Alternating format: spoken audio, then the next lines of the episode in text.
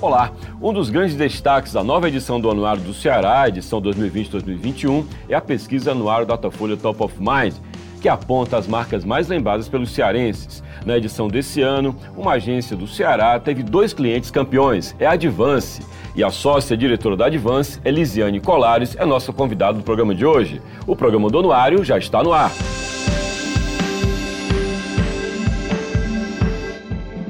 Pague menos com a vitória avassaladora no segmento de farmácia.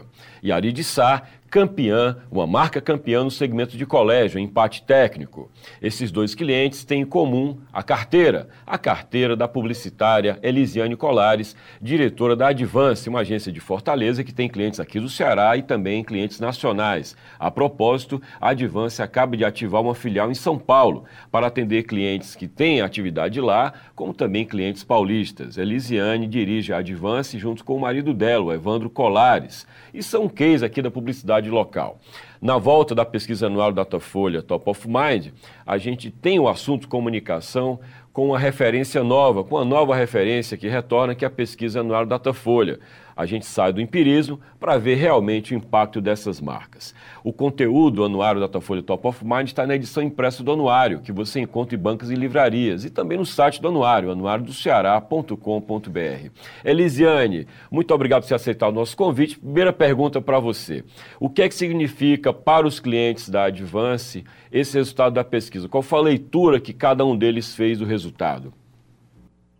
É, bom, muito obrigada aí pela oportunidade de estar aqui, sempre um prazer aí estar aqui batendo esse papo, né, com, enfim, dentro de um tema tão interessante, relevante, dentro do anuário, que é um, uma tremenda contribuição aí histórica, né, que vai ano a ano aí atualizando a gente, deixando uma história aí do, de toda a nossa economia, enfim, de, do, do nosso estado de uma forma muito relevante, né. Enfim, é, a leitura dos nossos clientes é, é uma leitura de, uh, de ter um indicador né, que, que mostre a longo prazo é, a força da marca, né, a construção da marca que vem sendo realizada a cada ação planejada ao longo de anos. Né. A gente estava realmente sentindo falta dessa pesquisa, né, que teve um, um gap aí de passou um tempo sem ser uhum. realizada, é, mas para a gente é uma consolidação de que a gente fez um trabalho é, de resultado, um trabalho que, que contribui aí para que a marca tenha uma lembrança forte, né? E isso tem um impacto muito direto no resultado dos negócios, né? A marca como uma protagonista é, na geração do, do, de caixa para as empresas, né? Na, na valorização do negócio e, e, é, e é um, um, indicador muito positivo dos nossos clientes, né? Estamos muito felizes aí com o resultado. Elisiane, a propósito, né, eu falei de farmácia e de colégio, que são dois uhum, segmentos muito sim. vigorosos aqui da nossa economia, né? Pague sim. menos, especialmente no segmento que é, aqui em Fortaleza é uma das principais praças de disputa. Eu estou falando de Pague menos enfrentando Sim. Drogazil Extra Farma, uma briga, é. É, digamos, mercurial, não é, para não sair da é. farmácia.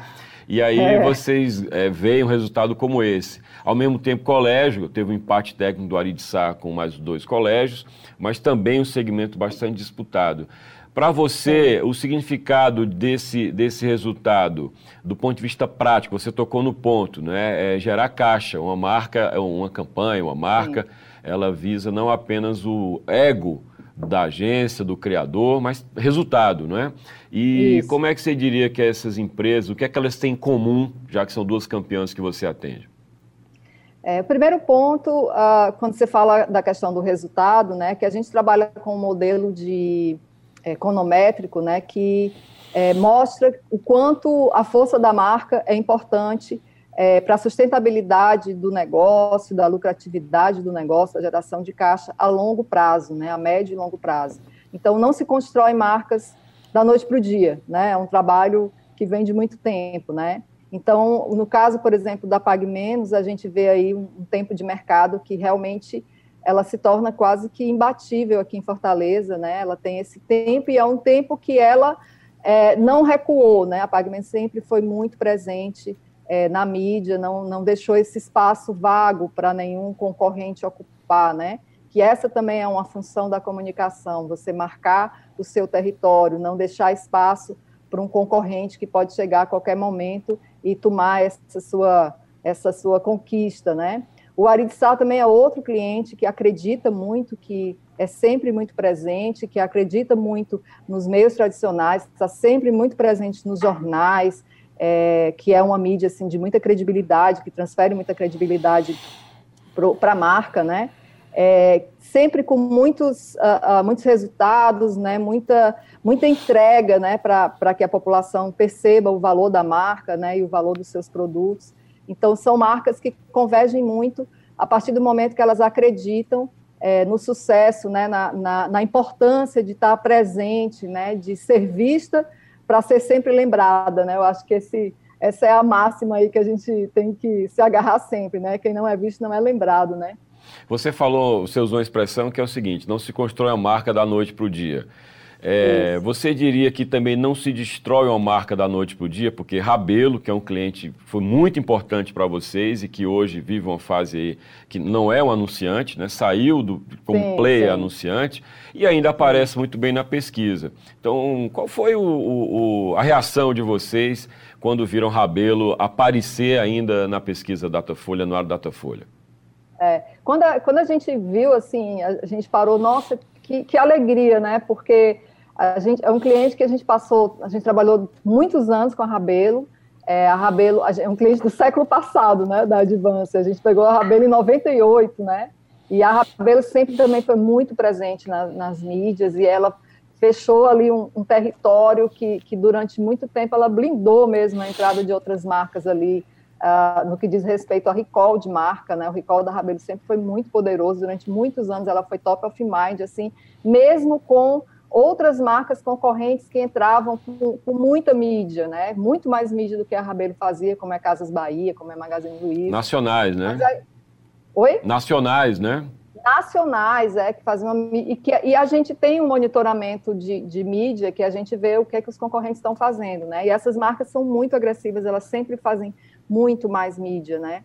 Então elas têm muito poder de realmente é, ocupar esse espaço. E aí a Rabelo saiu do ar, né? Rabelo tem aí acho que uns três anos que não está fazendo nada, é, não, não, tem, enfim, saiu do. do... E, e, também ela diminuiu a, a, estrutura dela, diminuiu a quantidade de lojas, né? Então era esperado que essas marcas que continuaram aí vivas e bem ativas, como a Magazine Luiza e a Casas Bahia, fossem ocupar aí esse espaço que realmente foi ficando vago. Mas a Rabelo continua aí em terceiro, né, com indicador relevante, mesmo que mesmo sem estar presente na mídia, quer dizer, tem aí uma, uma herança, né, ali um, um ficou ali um, um efeito é, é, ainda por algum tempo que, que também não é fácil ser esquecido, né? Eu acho que é, é são você vai estar sempre plantando aquela semente, né, de, de das pessoas criando esse vínculo, essa conexão das pessoas com a marca que você não vai perder, né? A gente existem marcas assim que me chamam a atenção que não existem mais as empresas, não existem mais as lojas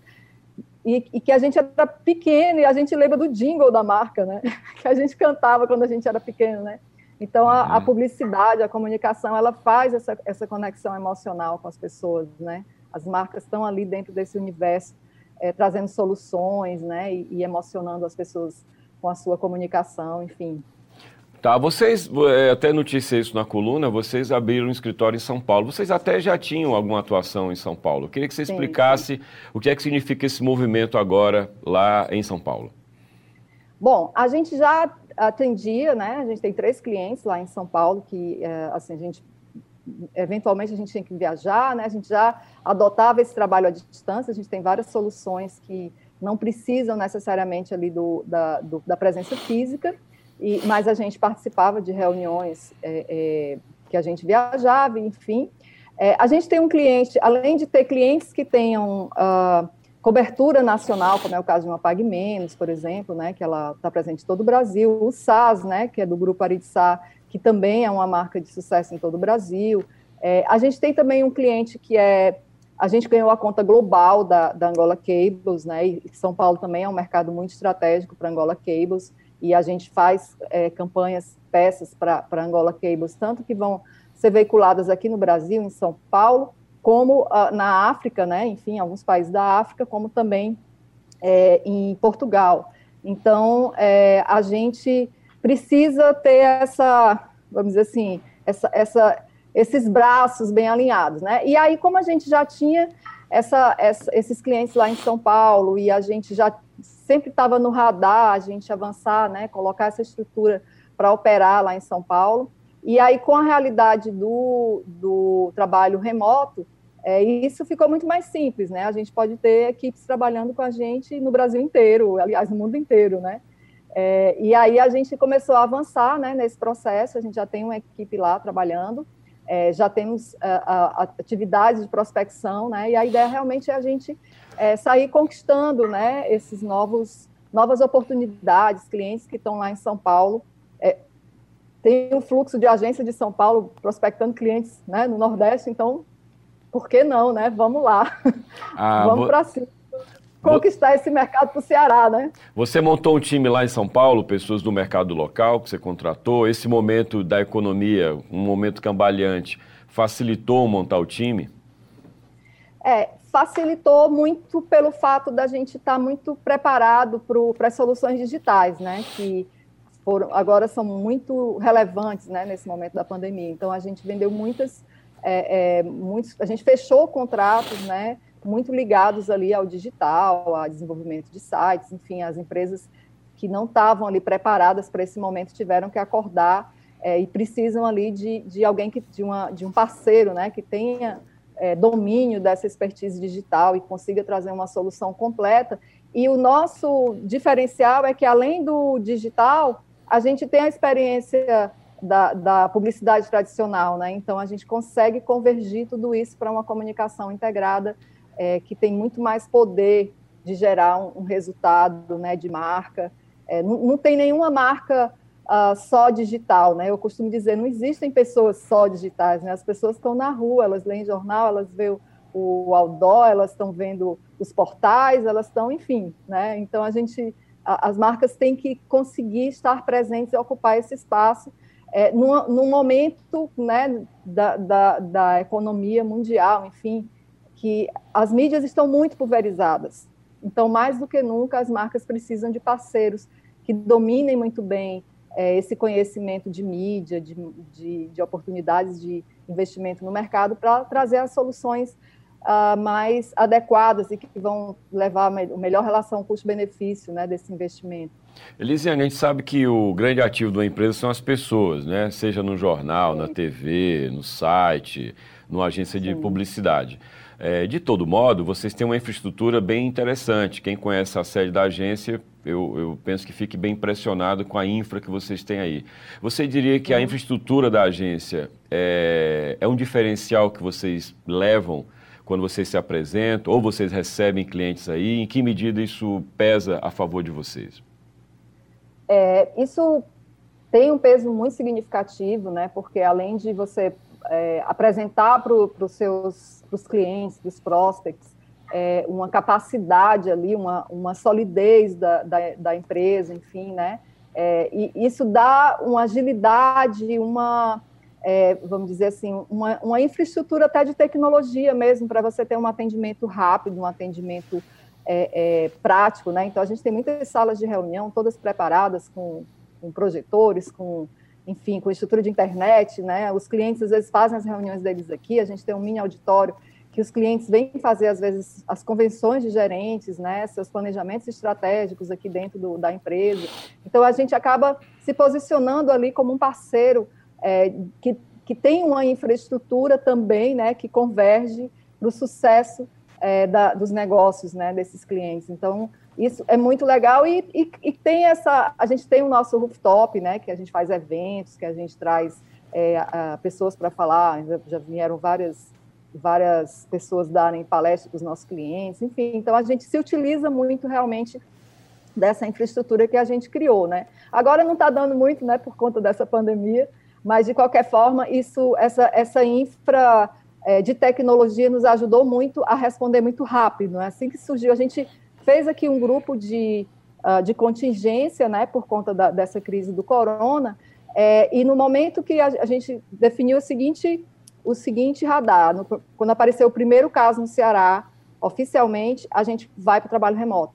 E a gente conseguiu fazer o trabalho remoto, assim, muito rápido, é, porque a gente tinha realmente uma boa infraestrutura é, de tecnologia né? não só física, mas tecnológica. Né? Então, tudo isso é, nos dá essa, esse conforto, dá para a gente essa, essa credibilidade junto aos clientes. Né? Eles sabem que a gente é, é, tem aqui um, uma estrutura sólida né? e que e tem a capacidade de chegar junto em qualquer momento, em momentos de crise, nos momentos que eles precisam tudo funciona muito bem, né? Elisiane, existe uma, eu vou chamar de falácia, eu vou assumir a opinião, de que as soluções ah. em comunicação para as empresas podem ser feitas por aquele garoto talentoso que tem um, um supercomputador no quarto dele. Ah, ele resolve muito bem. Uhum. Pode ser o sobrinho, pode ser o namorado da filha. Como é que é. um mercado que um mercado como o seu, como é que você lê esse mercado no Ceará versus essas falácias, não é? E em que medida também você diria que o mercado precisa fazer uma autocrítica? Em que medida as uhum. agências do Ceará elas conseguem ser mais do que fazedoras de anúncio? Bom, sobre a, a, a ideia né, de, de você ter uma solução mais caseira, é, eu, eu sempre digo o seguinte, né? A gente já teve reunião que o, o cliente chega e diz assim, não, essa parte aí das redes sociais, deixa que eu vou botar lá um estagiário para fazer, não precisa vocês fazerem isso aí, não, vou fazer uma solução bem mais barata, né? E aí eu falo, ó, é, consiga um estagiário que tenha a capacidade de pensar estrategicamente a tua marca dentro das redes sociais, né? Qual é a persona que a tua marca, a tua marca nas redes sociais vai conversar com as pessoas. Então ele vai ter que ter a capacidade de falar em nome da sua marca, usar termos, né? Usar toda uma linguagem é, que, que tenha convergência realmente com a sua marca, tá?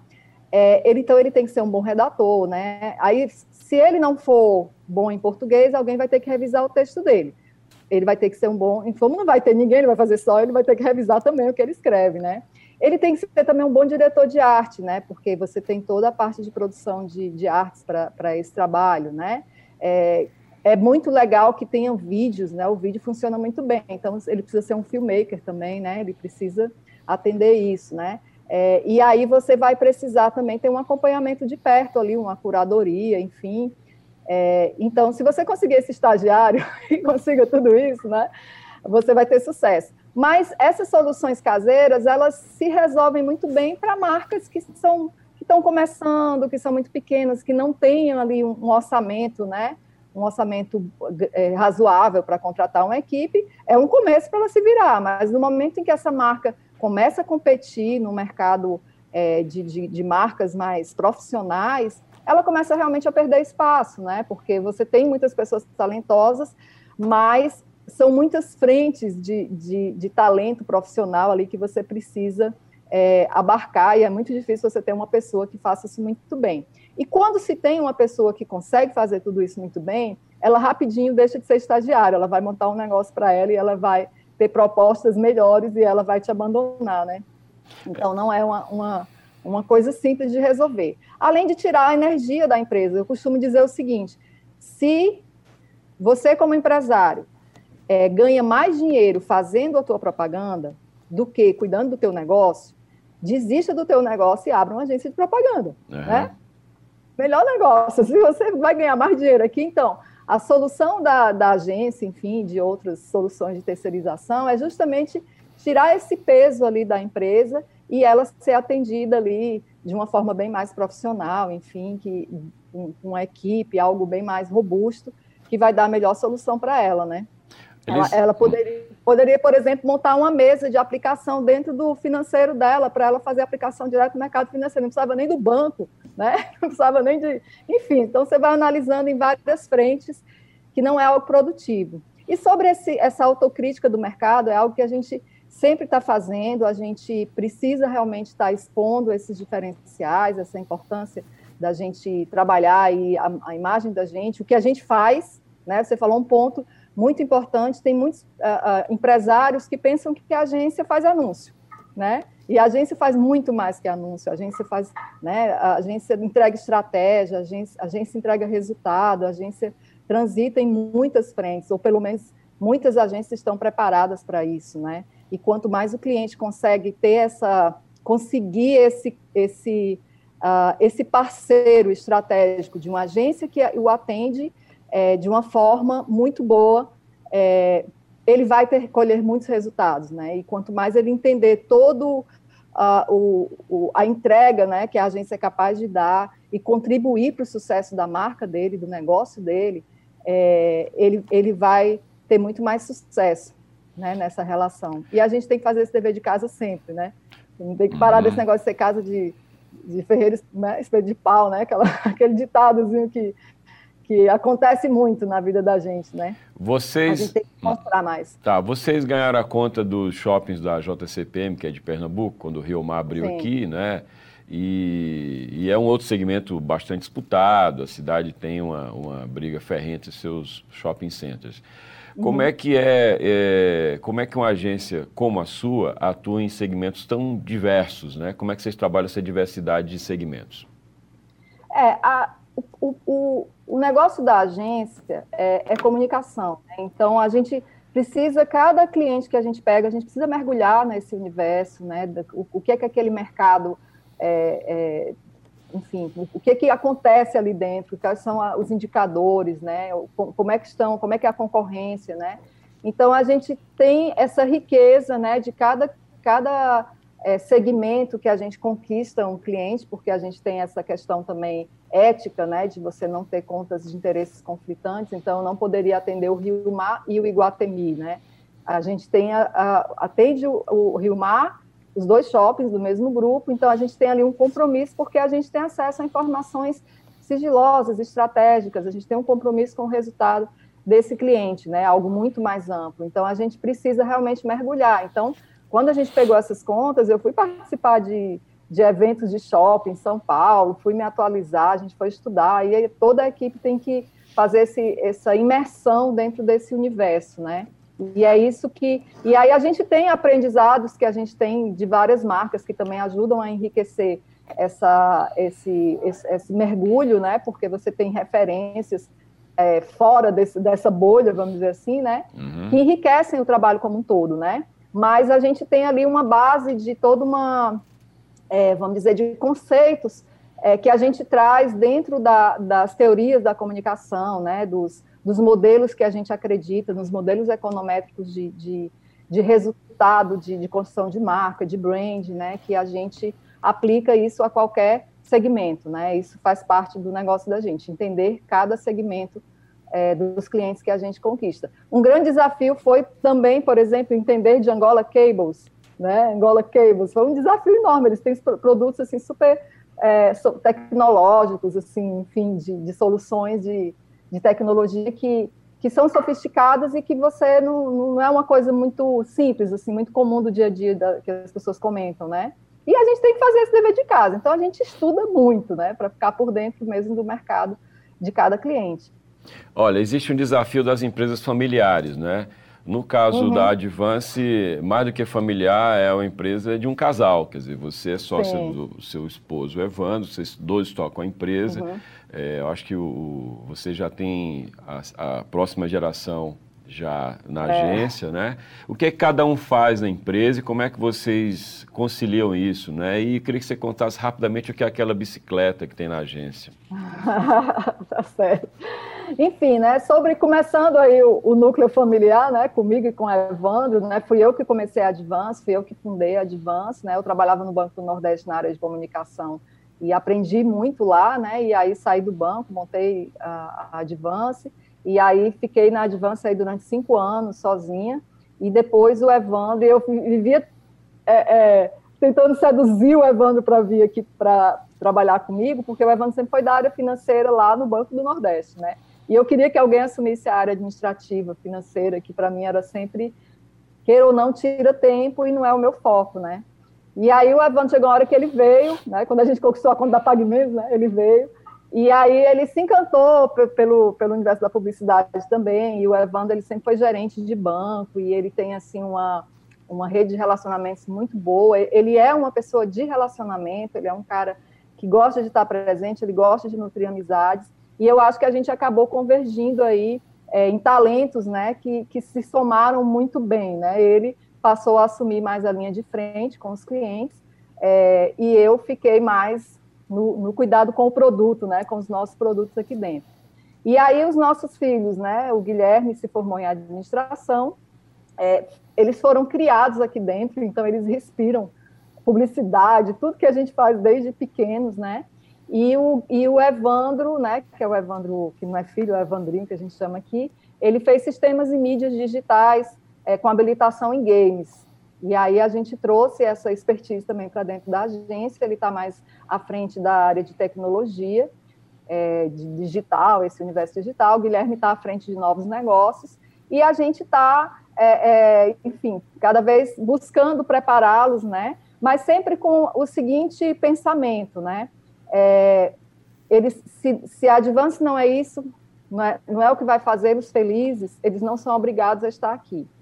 É, a tendência é que se crie um conselho, né, que a gente faça uma governança corporativa, é, que essa empresa continue aí por, por, por enfim, né, que tenha é, é, sustentabilidade aí ad eterno, é, e que tenha um conselho que acompanhe esses resultados, que ela seja profissional, né, e se algum de nós aqui da família tiver, a, vamos dizer, habilidades e talento para contribuir, será bem-vindo, né, mas não, não é algo obrigatório, vamos dizer assim, né? E, e, por isso a gente tem um corpo aqui de gestores fantástico, né? São, somos, acho que, 13 gestores, né? Em cada área tem um líder que tem um, um foco é, especializado. A gente costuma dizer que a gente é como se fosse um hospital, né? Que a gente tem é, entende de comunicação e tem várias especialidades aqui, né? Você tem um cara da mídia digital, você tem um cara é, do desenvolvimento, você tem um cara do, do diretor de arte, né, que, que é o diretor de criação com foco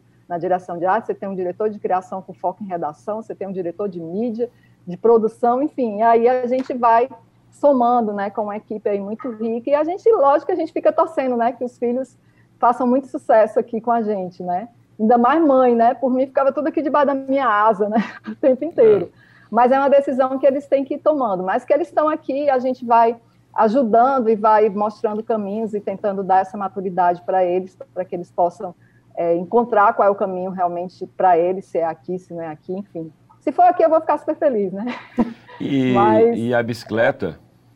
Bom, e a bicicleta, né? A bicicleta é, foi um presente que eu ganhei do Evandro quando a gente namorava, né? Ele me deu a famosa Calói Ceci, né? Que eu tinha um sonho de ter uma bicicleta desde pequena, né? E nem a minha mãe tinha dinheiro, meus pais não tinham dinheiro para me dar uma bicicleta.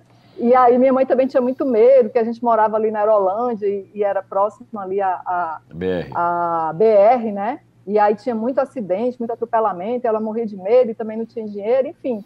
E aí quando a gente estava namorando, ele de repente chegou lá com a Calói Ceci, eu fiquei super feliz, né?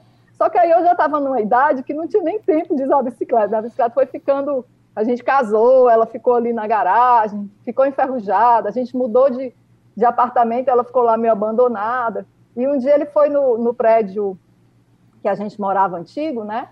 E o, o vigia falou: oh, tem aquela bicicleta lá que tá toda enferrujada. Aí ele pegou a bicicleta, reformou, né? Pintou de cor de rosa de novo. E a gente estava fazendo aniversário de casamento, se eu não me engano, era 20 anos de casado, alguma coisa assim.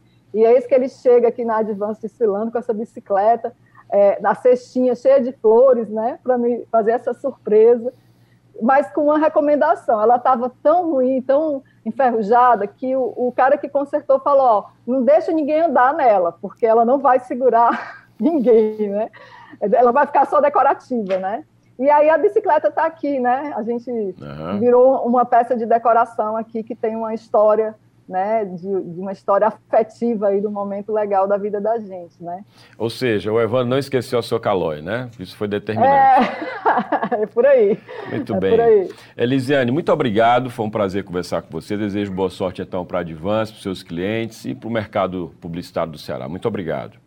Eu que agradeço. Um beijo grande, viu? Muito sucesso. Tudo de bom. Obrigado, obrigado, Elisiane. Eu conversei com a Elisiane Colares, a diretora, sócia-diretora da Advance, uma agência de Fortaleza que atende dois, atende a dois clientes que foram campeões na pesquisa anual Datafolha Top of Mind desse ano. Pesquisa que está no Anuário do Ceará. Na sua edição 2020-2021, já está nas bancas e livrarias. Uma edição de luxo com 680 páginas e que você também acessa na íntegra no site do Anuário, que você tem aí na tela, anuariodoceará.com.br. Esse site é atualizado todos os dias, conforme os fatos vão acontecendo, a gente vai atualizando o anuário. A pesquisa na Datafolha Top of Mind também está na íntegra para você conferir e checar quem são as marcas mais fortes do Ceará.